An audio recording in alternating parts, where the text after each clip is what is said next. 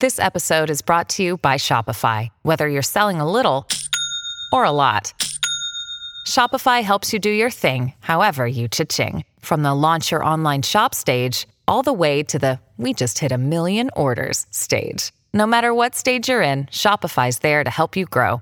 Sign up for a $1 per month trial period at shopify.com/special offer, all lowercase. That's shopify.com/special offer. Hello, everybody. This is Marshall Poe. I'm the editor of the New Books Network. NBN listeners like to read books and buy them. So we thought we'd tell you that right now our friends at Princeton University Press are having a remarkable site-wide sale. You can get 50% off books, including ebooks and audiobooks, with the code 50, F-I-F-T-Y, at checkout until May 31. You can save some real money on Princeton University Press books. I encourage you to go there and check it out.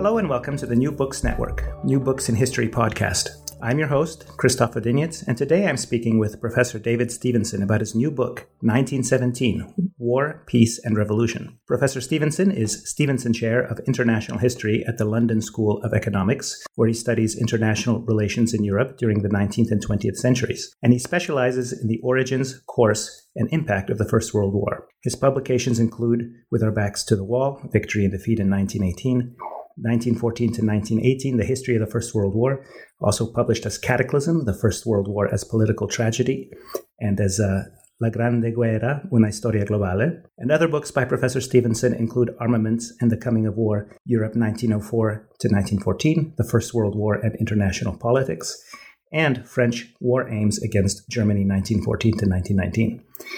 So, very clearly, Professor, you are an expert of towering erudition on the subject of the First World War, and it is a pleasure and a privilege to speak with you today. Welcome to the program. Hello, great pleasure to be with you. So, your remarkable book, 1917, is both narrow and broad. On the one hand, it focuses on a single year, with a little looking forward and a little looking back. But on the other hand, you take us all over the world, from German headquarters to French command, to the Wilson White House, to the Petrograd Soviet, the naval contest for the Atlantic, to Greece, Brazil, Siam and China, India, and Palestine, proving that this European-made apocalypse was truly the First World War. Could you tell, Professor, what moved you to write this book, now on the centenary of the event, and what moved you to write this work and to write it in this way? Describe your thesis and tell us what the stakes are as we reconsider the Great War exactly now and what it means in 2018. Yeah, that's a lot of important questions. One of the things that moved me to write it, of course, the centenary of 1917 was important, but I didn't choose to write about 1917 simply because of the centenary, but also because a great deal, of course, happens in that year. Apart from 1914 itself, it's perhaps the most significant benchmark date in the war, and particularly because of the Russian Revolution and American entry into the war. It's a date that's remained remembered very much and commemorated, but there's a lot of other things that happened during the year as well all over the world, and there's a great density of concentration of events that I wanted to focus on. It's not just like arbitrary that I chose 12 months. There are a number of other books that kind of seize on 12-month periods to give you a portrait of a year, but I would argue that what happens in 1917 is of great significance in understanding the history of the First World War and also the impact that that war has had on the rest of the 20th century and on into the 21st. So one of the key arguments that I put is that if we're looking at 1914, 1918 and the First World War as a whole, there are two key turning points. The first one is at the end of 1914, really, when the initial war of movement comes to an end and the armies bogged down in kind of stalemate trench warfare that lasts for the next 2.5 years. And 1917 is the second turning point. The war changed its character again because of the things that I've mentioned, American coming into the war on the one hand and the Russian Revolution on the other, open the way to the war's kind of end game, which culminates, as we know, with Germany's partial defeat and the ceasefire of November 1918. One of the reasons for looking at 1917 is that it if you like, highlights particularly starkly the whole question of what was driving the war and what kept it going, because by 1917, it had already been fought for 2.5 years. There'd been hundreds of thousands of casualties. Nothing like this had been seen before, and no one could have any illusions, really, by 1917 what ordering a major offensive on the Western Front would mean and the human sacrifice that would be entailed. So the question is really why people keep going. No one by 1917 is in an age of innocence about what modern industrialized warfare entails. And it's significant that it's in 1917 that the major peace initiatives and peace moves of the First World War are concentrated. So the war really, looking at that year, really highlights particularly strongly what the political factors were that made it so difficult to bring the war to an end. Just one final point on this. One of the themes that I try to argue in the book is that by 1917, nearly everyone is looking for an exit. The British, the French, the Germans recognize that it's not turned out to be the kind of war they expected when it began. They're looking for quick, fast solutions that will extricate them from the war without having to make major political sacrifices. And a good example of that is the German decision for unrestricted submarine warfare, which they hope will starve the British out in 5 months before the Americans can do anything.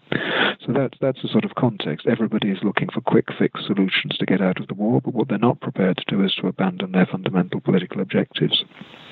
If I can just say finally a word about the US, because this seems particularly paradoxical that the US chooses to come in. Why does it do it when by April 1917 they're entering this unprecedented total war with tremendous casualties? And Woodrow Wilson, as president, is very well aware of the moral responsibilities that lie on his decision to intervene, and that it's going to mean the deaths and mutilation of tens of thousands of young Americans.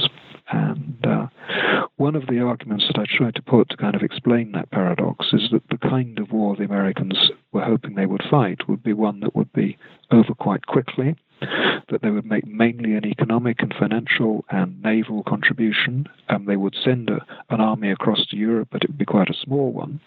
The underlying problem here is that the Americans thought that the Allies were much closer to victory and the Germans much closer to defeat than was actually the case. So they underestimated the effort that would be required to defeat Germany and thought that by a relatively small contribution and a relatively low sacrifice, they could achieve a disproportionate political payoff by giving America preponderant influence in seeming to win the war and having a seat at the peace conference table. And there are many factors there. You just mentioned the unrestricted submarine warfare and Wilson's decision to join on the side of the Allies. In your book, you also add the Russian Revolution, which knocked out one of the Allies, also in 1917. Fascinating to me is this point that you just made, that a quick, fast solution is desired to get out of the war without sacrificing too much. Is it because the war was too expensive at this point? Too many had died, too many had suffered for a political surrender to be tolerable? That on the one hand, they had bled so much for this war. On the other hand, they hadn't bled so much that they could throw in all their convictions and all their promises to those people on all sides. Yeah, I think. Yeah. I mean, I think that puts the dilemma quite well, really. You can't understand 1917 without looking at 1916.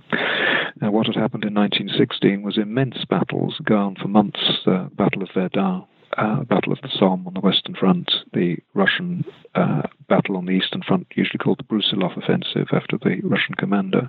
All of those things go on for weeks, even months, and all of them have casualties running into the hundreds of thousands, and nothing really like this had been seen in warfare previously. So that's the kind of context. And also the economic costs of the war are easy to overlook, but remember that the war is primarily paid for by borrowing. Most governments cover only a fraction of the cost of the war from taxation.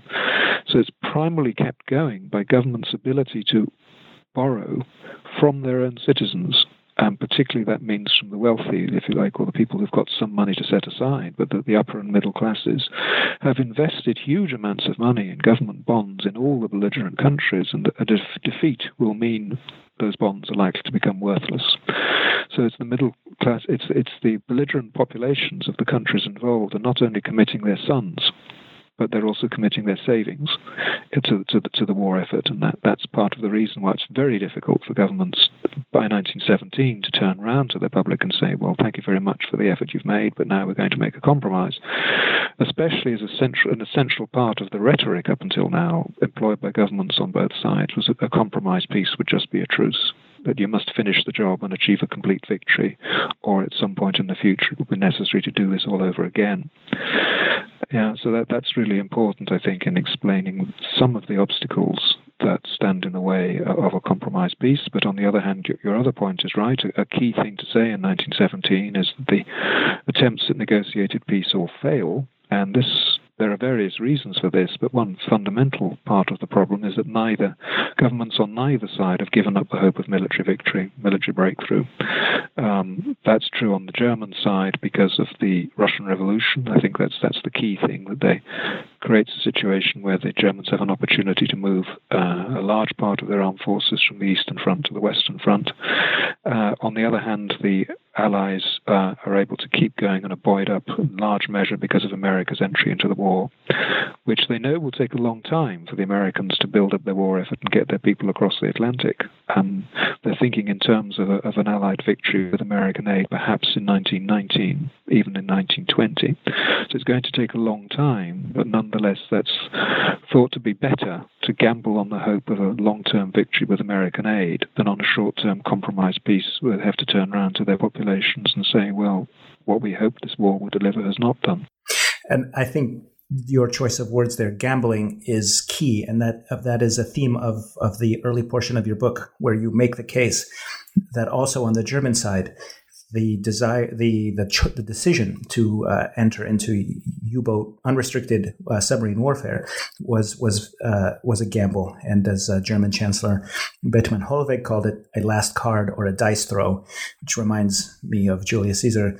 You have nothing left to lose. You might as or actually, I'm sorry, you have far too much to lose. So why not gamble one more time? And war is for risk takers, we know, but this is an example of a great strategic mistake, but they feel with their backs against the wall, they have no choice. Had they not entered with unrestricted submarine warfare, you write that it seems likely that Germany by late 1917 would have secured, if not a crushing military victory, but at least a favorable draw in negotiations with a demoralized and vociferous opposing bloc, which is quite a thing to have almost had. Yeah, and I mean you're absolutely right to in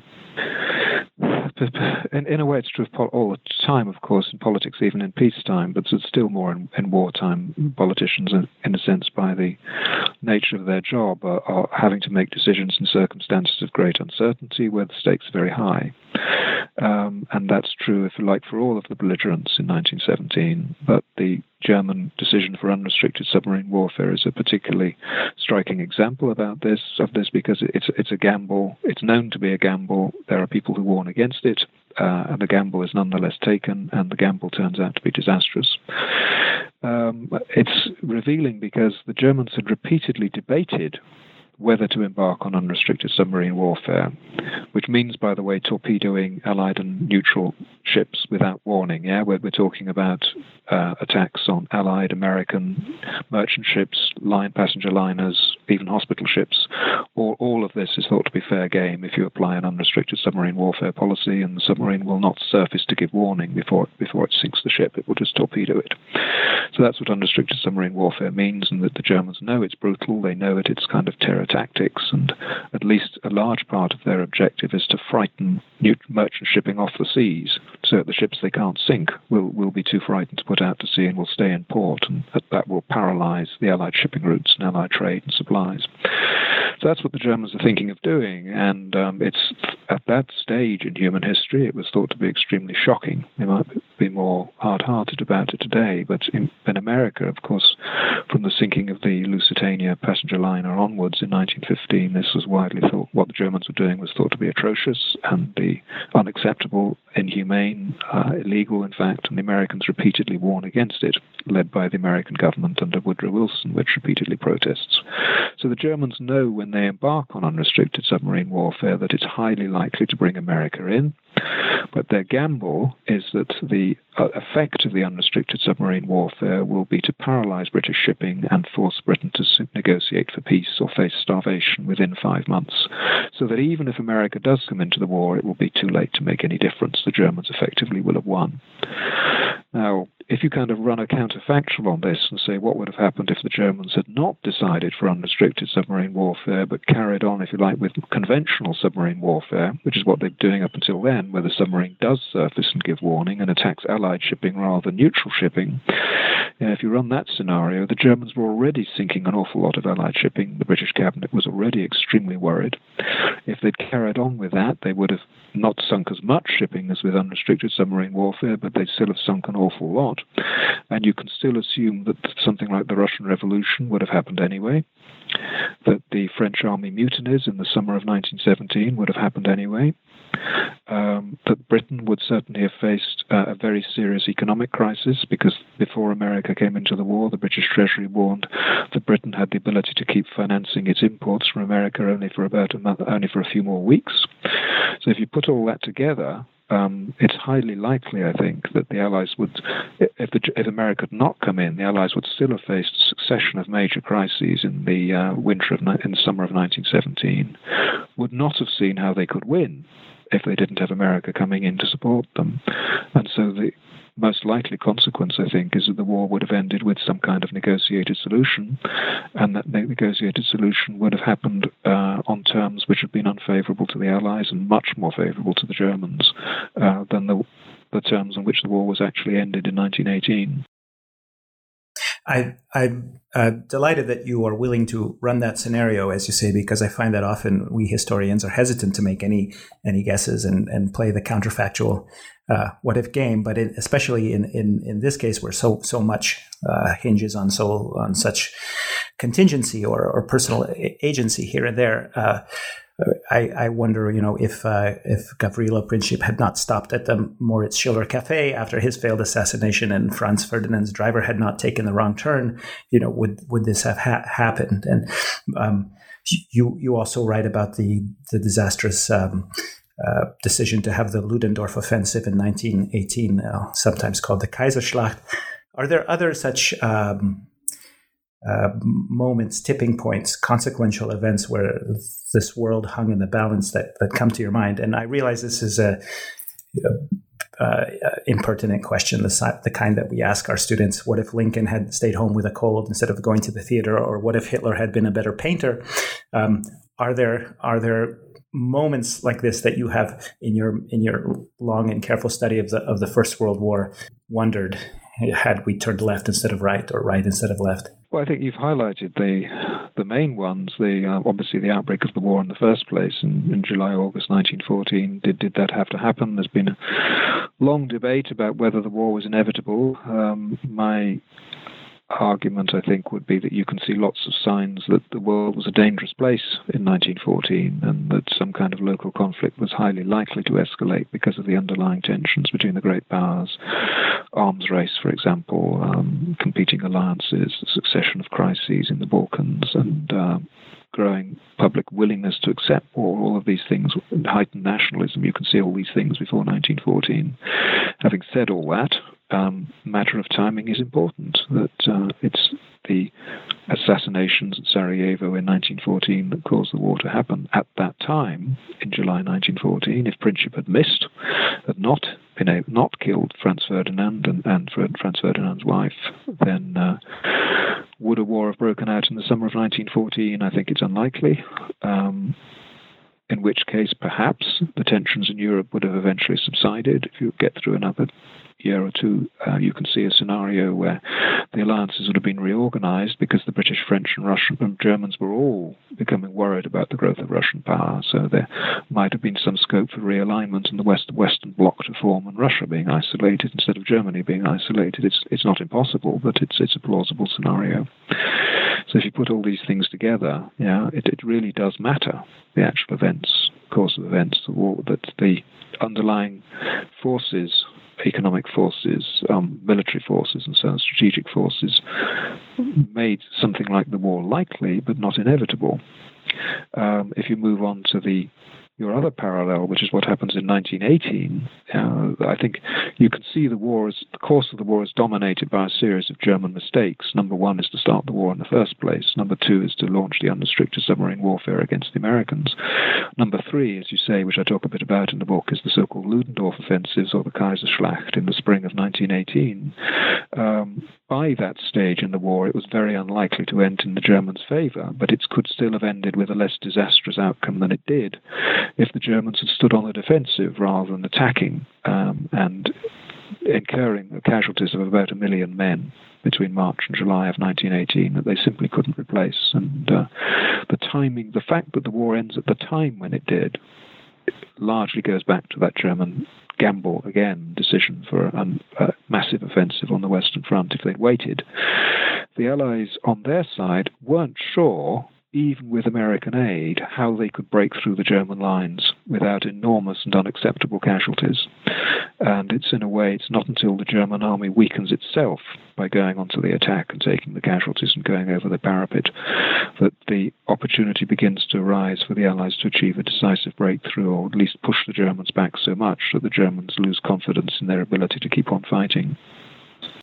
That's also a remarkable outstanding point of your book, that over and over attackers weaken themselves, and the safest or most successful tactic, if not strategy, is to stay put and wait for the other fellow to come and throw himself onto your earthworks. Well, yes, and I mean that comes, if you like, that argument comes from Clausewitz, the Prussian military theorist, on war in the 19th century, where he argues that the defense is stronger than the offense as a means of warfare, which sounds paradoxical, but I can sort of understand what he means. And once people go onto the attack, then they're using up their human resources and economic resources at a faster rate than the defender, usually. But having said that, you need to look at why people take the gamble and go onto the attack. That's another thing for understanding the dynamics of something like 1917. One of the key arguments that was always used by people who wanted to go onto the attack was that if you didn't, the enemy would attack you. So it's important to keep the initiative, in order to reduce the ability of the enemy to do you harm. This kind of helps to explain why the Allies keep attacking in 1917 and why the Germans go onto the attack again in 1918. That you can't win a war by staying passive. On the other hand, if you keep on attacking, then sooner or later, if you keep up the tension and the pressure, then the other side may put a foot wrong, make some kind of strategic miscalculation. And I think that's how you have to understand confrontations of this kind. Sadly, it's a brutal process. To be a great cost in human life, and probably a quite steep learning curve. You write that by 1918, or maybe 1917 even, the Germans are leaving their first trench rather depopulated, waiting for the Allies to charge in so they can countercharge from the second trench and kill more people that way. Well, but both sides by 1917 are starting to find ways of breaking through trenches. It's not very apparent in 1917, the results of that. It becomes much more apparent in 1918 than what you referred to a moment ago as a learning curve, which is one way of looking at it. And this is an argument that's been put by British historians, and that the Allies are on a learning curve. This is why it takes so long to win the war. And in a way, it's true. But you need to remember that the Germans are on a learning curve as well, and that both sides become much more sophisticated in their tactics. So by 1917, both sides have far greater quantities of sophisticated heavy weaponry than they'd had in 1914, and they still are unable to break through. But by 1918, both sides find ways of doing that. And I mean, the breakthrough is never like 1940. It's not blitzkrieg and getting into open country, but both sides find ways of getting around, getting through trench fortifications, and in fact, increasingly, both sides dispense with the kind of single continuous lines of trenches that you'd had in 1915 or 1916, because they've just become too vulnerable to the much greater firepower that the two sides have at their disposal. It's the firepower, the air power, the moving barrage, and all the other tactical things. Was this very painful period of, say, 1915, where with the stagnant trenches that we sort of, when we think of World War I, when we look at a film about World War I, it's trench warfare. And was that the period of military incubation, or the way that subsequent wars in Spain and of course World War II were fought are a direct result of this process. And was this necessary? This whole, more horrible. I suppose all war is horrible, but this especially meat grinder sort of dehumanizing. Well, it's necessary if they can't just sit around a table and negotiate to stop it. It's necessary if civil populations aren't prepared to rebel or armies to desert en masse. You know, you need to look at various things. There's a military stalemate. Neither side before, shall we say, 1918 has found the means of breaking through trench defences. On the other hand, there's also political stalemate that home populations, civilian populations on both sides are actually willing to support the war effort.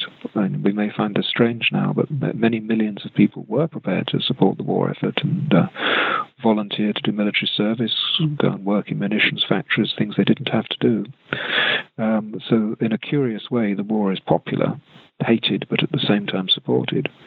And it's also important that governments, there's a diplomatic stalemate, that the issues, territorial disputes and so on, that separate the governments on the two sides are too deep, too painful, too involved to be resolvable by people sitting around a table and negotiating. So it's a military stalemate, it's a political stalemate, and it's a diplomatic stalemate, and the three stalemates reinforce each other. But given the political and diplomatic stalemate, given you can't end the war by other means, by peaceful means, or by internal revolution, then it's very difficult to see, given the issues at stake and the technology of the time, how it could have been done without massive casualties. At that stage, member armies don't have drones, they don't have smart bombs, they don't have cyber warfare, they don't have means of disrupting and demoralizing the enemy, other than actually sending people across trenches into barbed wire and machine guns protected only by khaki battle dress. The other clear impression that I get from the way you describe the political and military leadership process is that the leaders tend to make individual steps with a goal in mind, but each step that they make changes the conditions that they are operating in, so that very soon after making a few command decisions, the new options become unrecognizable. And the two examples that occur to me from reading 1917 is first a chapter of the abdication of Tsar Nicholas, the family man who loved to, as you say, shovel snow rather than make policy in favor of his brother. But after he does that, his brother resigns in favor of a provisional government. Well, soon that is replaced by a Bolshevik government. And so what the Tsar had hoped to accomplish is quickly swept off the table. And likewise, the U.S. decision to enter the war, equally important, with Wilson has deep reticence, but his incremental coming around, almost compelled by conditions and red lines that he himself has drawn, he soon finds himself in the position he most would hesitate to take naturally, which is engagement in this global war. Could you describe the? Yes, there are lots of examples of what's sometimes called the law of unintended consequences, and you've put your finger on a couple of them. I have a chapter on the what's called in Russia the February Revolution, but by the Western calendar it actually happened in March, because the Russian calendar was 13 days behind the Western calendar before the revolution. But this is the abdication of Tsar Nicholas and Tsar Nicholas II, and one of the arguments I put in that is that this revolution which leads to the Tsar's abdication is not actually an anti-war revolution. That, of course, the people who protest on the streets of Petrograd are protesting about shortages of bread. And the troops who refuse to fire on them because they find it abhorrent to shoot down civilians, especially when they're only recently gone into uniform themselves. Many of them are elderly family men. So that there is a kind of anti-war mood in the capital and on the streets of what's now St. Petersburg, in those days called Petrograd. But Tsar Nicholas resigns, not particularly because of the not in the first instance because of the unrest in his capital city, but because of pressure on him from the general staff, from his military commanders, and also from the liberal politicians in the Russian parliament. Both of those groups want not to stop the war, but to fight it more effectively. And they think that Tsar Nicholas and his wife Alexandra have become obstacles to fighting the war more effectively because they're incompetent, because they're reactionary, they're not good for maintaining wartime consensus. And Alexandra, of course, is wrongly suspected of being in treasonable cahoots with the Germans. So if you put all that together, what happens, if you like, is the military and the civilian politicians who want to prosecute the war more effectively see Nicholas II and Alexandra as the obstacle and use the breakdown of law and order in the capital city as an opportunity to persuade him to go. And he says in his diary when he abdicates that much as he hates it, he thinks it's necessary for the survival of political unity in Russia and to win the war. And again, what needs to be remembered here is that the Russians and the Allies thought in the spring of 1917 that they were actually quite close to winning the war if they could hang on a little bit longer. Now, in fact, of course, what happens is that the Russian army and the high command quickly realize they've made a terrible mistake, and the abdication of the Tsar accelerates the process of political disintegration in Russia. The Soviet established in Petrograd, the Council of Workers and Soldiers' Deputies, issues orders which entail setting up soldiers' committees in the army and undermine the authority of the officer corps. So you move to a situation quite rapidly where any kind of authority over the population breaks down, really, and it becomes almost impossible for Russia to continue the war effort. Now, if you take your American example, what I try to argue is that Woodrow Wilson, of course, doesn't want really to bring America into the war, though he eventually reconciles himself to the argument that it's necessary. But on the other hand, he doesn't want to do nothing in the face of the U-boat sinkings that happen of Allied and neutral shipping from 1915 onwards. The crucial event here is the sinking of the British liner, the Lusitania, in May of 1915. And Wilson writes a letter soon after that, which is very revealing, where he says with all his heart he wishes he could satisfy the double wish of the American people, which is on the one hand to be firm in the demands placed on the Germans over the U-boat sinking, but on the other hand, to do nothing that will involve America by any stretch of imagination in the war. And what he does is pursue a kind of middle course, which in other words is not to threaten war, but to make demands on the Germans and become increasingly insistent that the Germans should abandon unrestricted submarine warfare. And as time goes on and the level of confrontation increases, he starts to threaten break-off of diplomatic relations, and he gives cautious approval to American rearmament, both naval and on land. So Wilson, if you like, by trying to follow a middle road, finds himself in practice on a road that leads to more and more acute confrontation, so that by 1917, when the Germans cross his red line and embark on unrestricted submarine warfare, despite his repeated warnings against it, then he's in a position where it's very difficult for him to back down, and he, in the end, tips towards the other side of the scales and recommends that to Congress that America must come in. How do you, if it's a fair question, how do you evaluate Wilson and his leadership at this moment?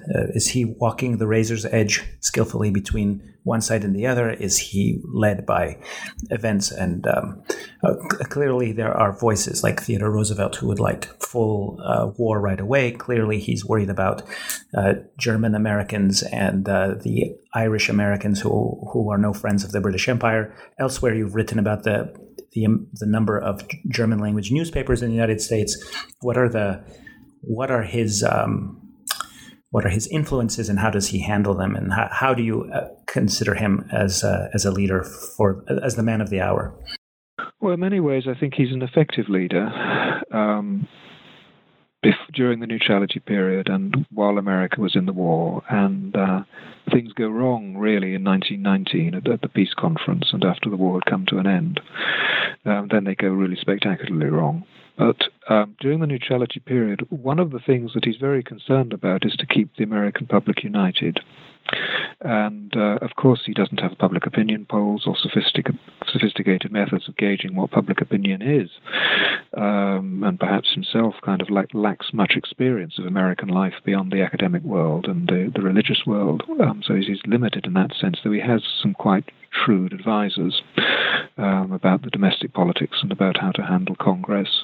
But I think he knows that it's not feasible to bring America into the war, even had he wanted to, until really pretty late, until probably after the Zimmermann telegram affair in March of 1917. So it's only a few weeks before America actually comes in does he think that the domestic situation would actually permit him to go to Congress with a reasonable chance of getting approval for a declaration of war. And in the end, of course, he does get big majorities for declaring war, both in the Senate and in the House of Representatives. Maybe could you say a word what the Zimmermann telegram say? Yeah. Yes, the Zimmermann telegram, I should explain that for your audience. This is an extraordinary, bizarre episode, really.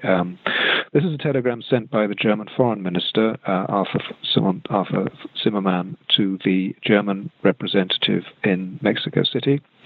And what it's proposing is that if America comes into the war, Germany and Mexico should form an alliance. And if that alliance is successful and the Americans are defeated, the Germans would be supportive of Mexico regaining the territory that Americans had conquered from Mexico after the Mexican War in the 1840s, so Texas, California, and New Mexico.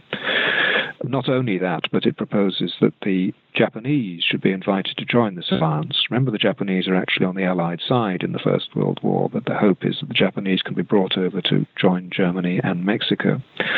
Now, if you can imagine that all of this will once this is published in the American newspapers, this telegram, it will set off alarm bells ringing in California, where there's strong anti-Japanese sentiment because of Japanese immigration before the war, and also in the south and southwest, where there are the areas that stand to be handed over to Mexico. And it was published in the American press because the British Foreign Office, the British Admiralty, actually decrypted it. It was an extraordinary story, but it was sent via the American diplomatic cables to Washington, which Wilson was prepared to allow, and in order to support his efforts to mediate peace, he was allowing the Germans to communicate using the American cables because the German cables across the Atlantic had been cut by the British.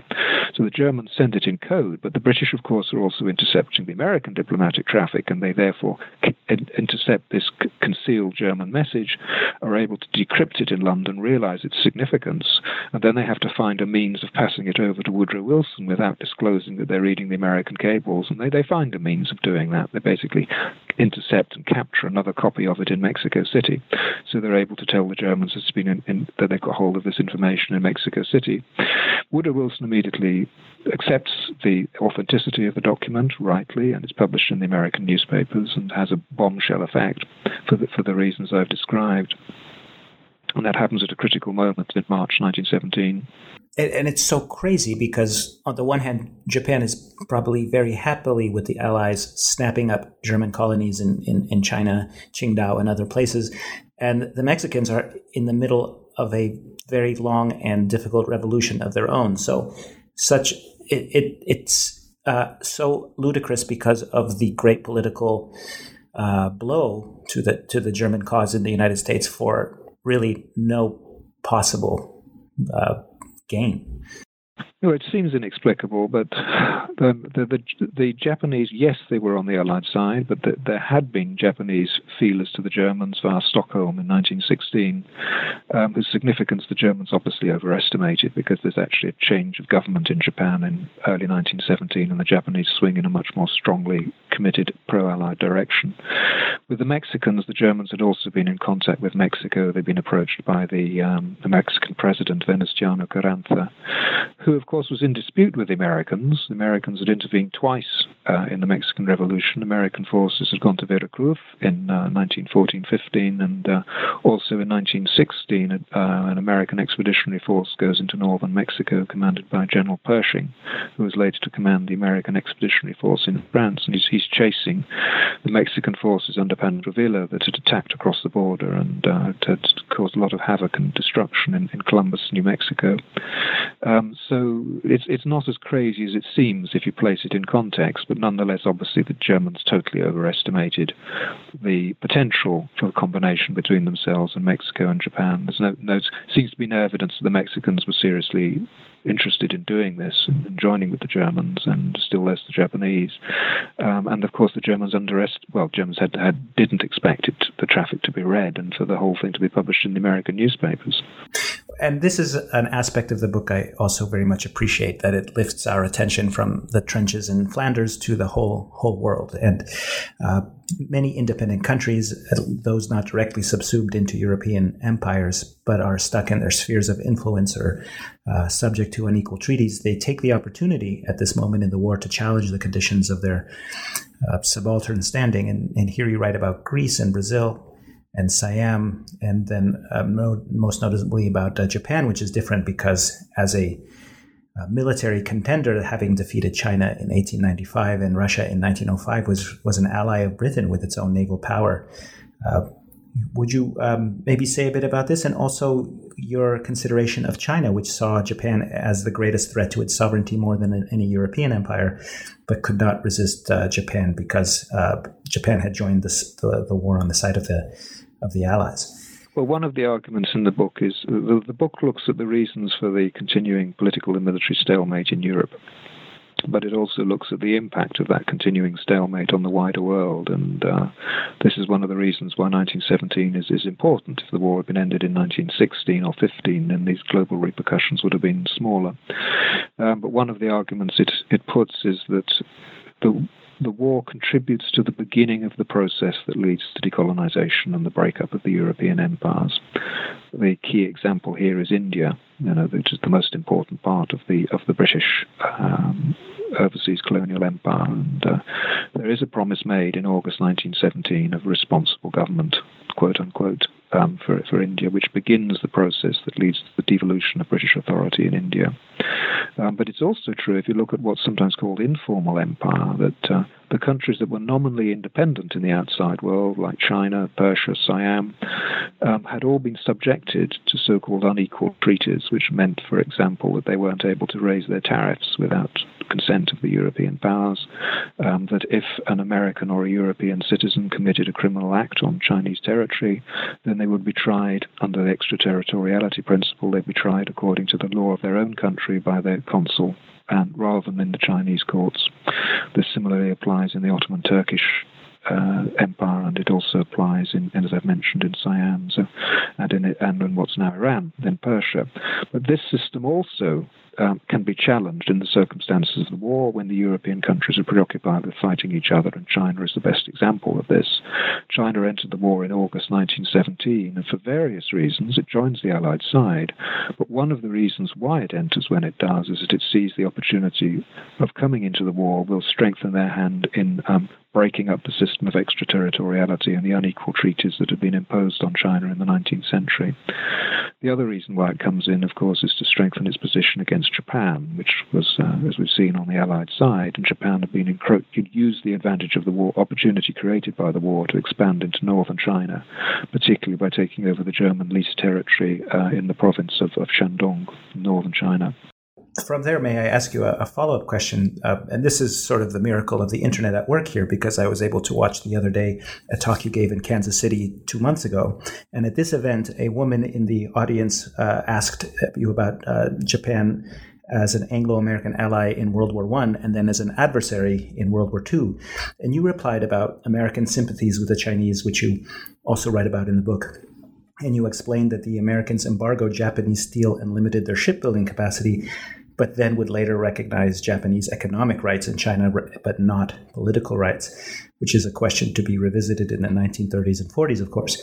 But with these efforts and considerations, you also talk about something called War Plan Orange, which was a plan for the Americans to fight the Japanese much earlier in the 20th century.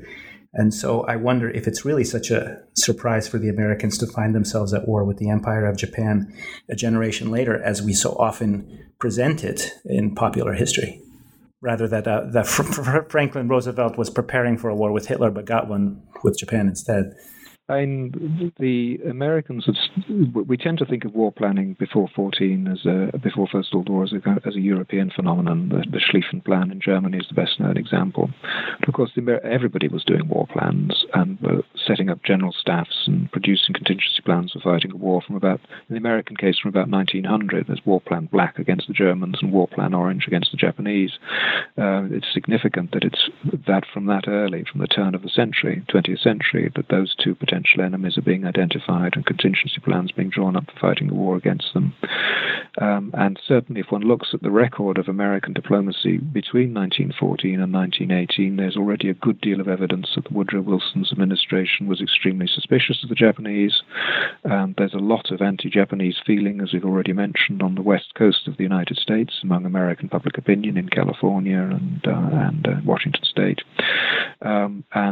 Actually, before April 1917, before the crisis with the Germans reached acute point, the Navy war planners were actually burnishing up and brushing up on Plan Orange, so that they were very worried about Japanese expansion in the first phase of the war at China's expense, and also the Japanese overran Germany's North Pacific Islands, the Carolines, Marianas, and Marshall chain. So Japan was expanding its sphere of influence in the North Pacific and in China. And there were a lot of American sympathies with China and a good deal of strength of perception among Wilson and his advisors that Japan was becoming an extremely dangerous country. So once the Americans got into the war, of course, they were on the same side then as the Allies, including the Japanese, and some sort of accommodation needed to be reached. That wasn't reached without a certain amount of American pressure on the Japanese, including, as you've mentioned, American restriction of steel exports to the Japanese, but the outcome is something called the Lansing-Ishii Agreement. This is between Secretary of State Lansing and Ishii, who was the Japanese envoy sent over to the United States, being a former Japanese foreign minister. This is November 1917, and it's essentially an agreement to disagree, but the Americans accept, in rather guarded and deliberately vague language, the Japanese control, at least for the duration of the war, of the former territory controlled by the Germans in North China, in the North Chinese province of Shandong. Afterwards, both Lansing and Ishii publicly disagreed about what the agreement had meant, but in practice what it means is that the Americans are shelving the principle of putting pressure on the Japanese until the war is over, so kind of one enemy at a time. After the war ended, of course, there's another major confrontation over Shandong at the Paris Peace Conference in 1919, when the Americans try to get the Japanese out. Basically, the Japanese refused to go, the issue isn't resolved really until the Washington Conference in 1921-22, when there's more American pressure applied, and then the Japanese do pull out of Shandong.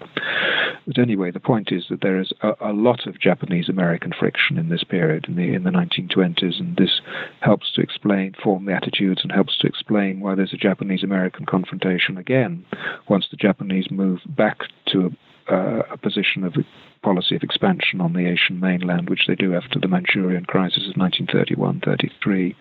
So there is a long road to confrontation, and it's certainly not true, really, that anybody in America should have been surprised, really, that the confrontation leads to armed conflict in 1941. And that's something we don't often consider, at least in sort of popular culture about the Pacific. We know very well. Well, the Pearl Harbor doesn't come out of nowhere. I mean, this is a whole other story, of course. But the Roosevelt administration did very little about Japanese expansion in China, beyond criticizing it and not recognizing it for most of the 1930s. From 1940 onwards, the Americans were stepping up the economic pressure against the Japanese, and of course the immediate context for Pearl Harbor is the American imposition of an oil embargo on Japan in July of 1941, which was applying pretty drastic economic pressure on the Japanese and pushing them into a corner. Of course, that in turn is partly done because of the situation in Europe, and it's a whole complicated story here, but the Americans thought it necessary to take the pressure or potential pressure of the British and Russians by applying pressure on the Japanese.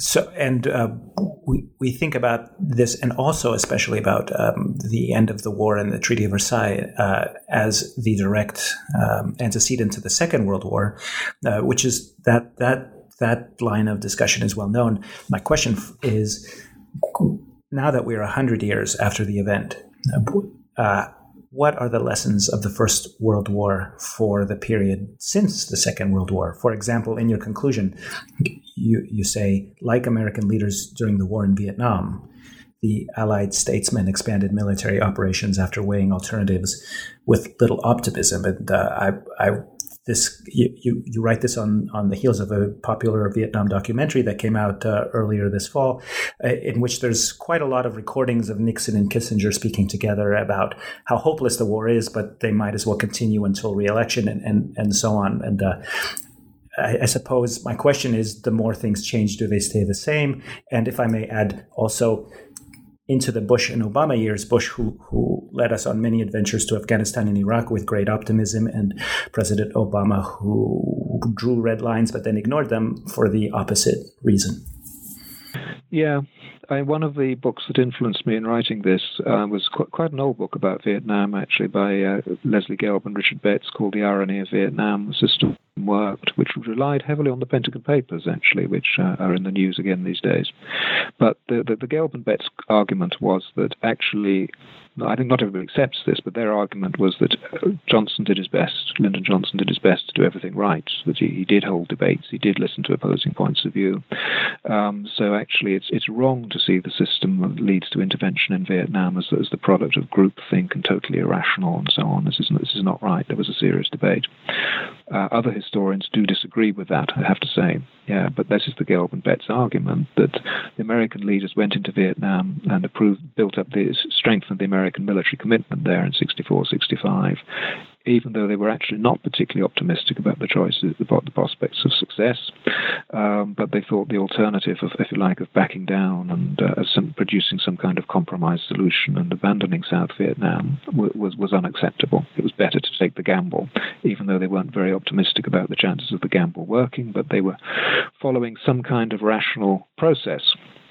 And it seemed to me that some of the decision-making I was looking at in 1917 was rather like that, and that the dynamics of a stalemate war are rather similar, whether you're looking at 1914 to 17 or whether you're looking at 1964 to 65. So that was the argument, and I dare say one could find other stalemate wars, perhaps even the American Civil War in its middle years, to which these kind of arguments could be applied. It's important because I don't think you can understand why wars happen and why they continue by seeing them simply as a kind of gung-ho, irrational process. Once people have got into a war, there's a terrible paradox which starts to erupt, if you like, of sunk costs. Wars are not made by a single decision to go all out until you win. Wars are made by a decision of succession of incremental, sequential decisions, of little decisions, if you like, to carry on, see if the next offensive works, reject the latest peace feeler, see if you carry on a bit longer and gamble that your next offensive will be successful and bring breakthrough, because always in war you're operating in circumstances of great uncertainty. But of course, what happens if the next offensive fails is that you've got then another casualty bill, thousands of more casualties, which makes it harder still for you to disengage from the war on a compromise basis. So it's kind of incremental decisions getting people into a trap from which it's very difficult for them to escape. That's the kind of dynamic which is at work, and I think this applies in not in lots of wars, not just in the First World War or indeed in Vietnam.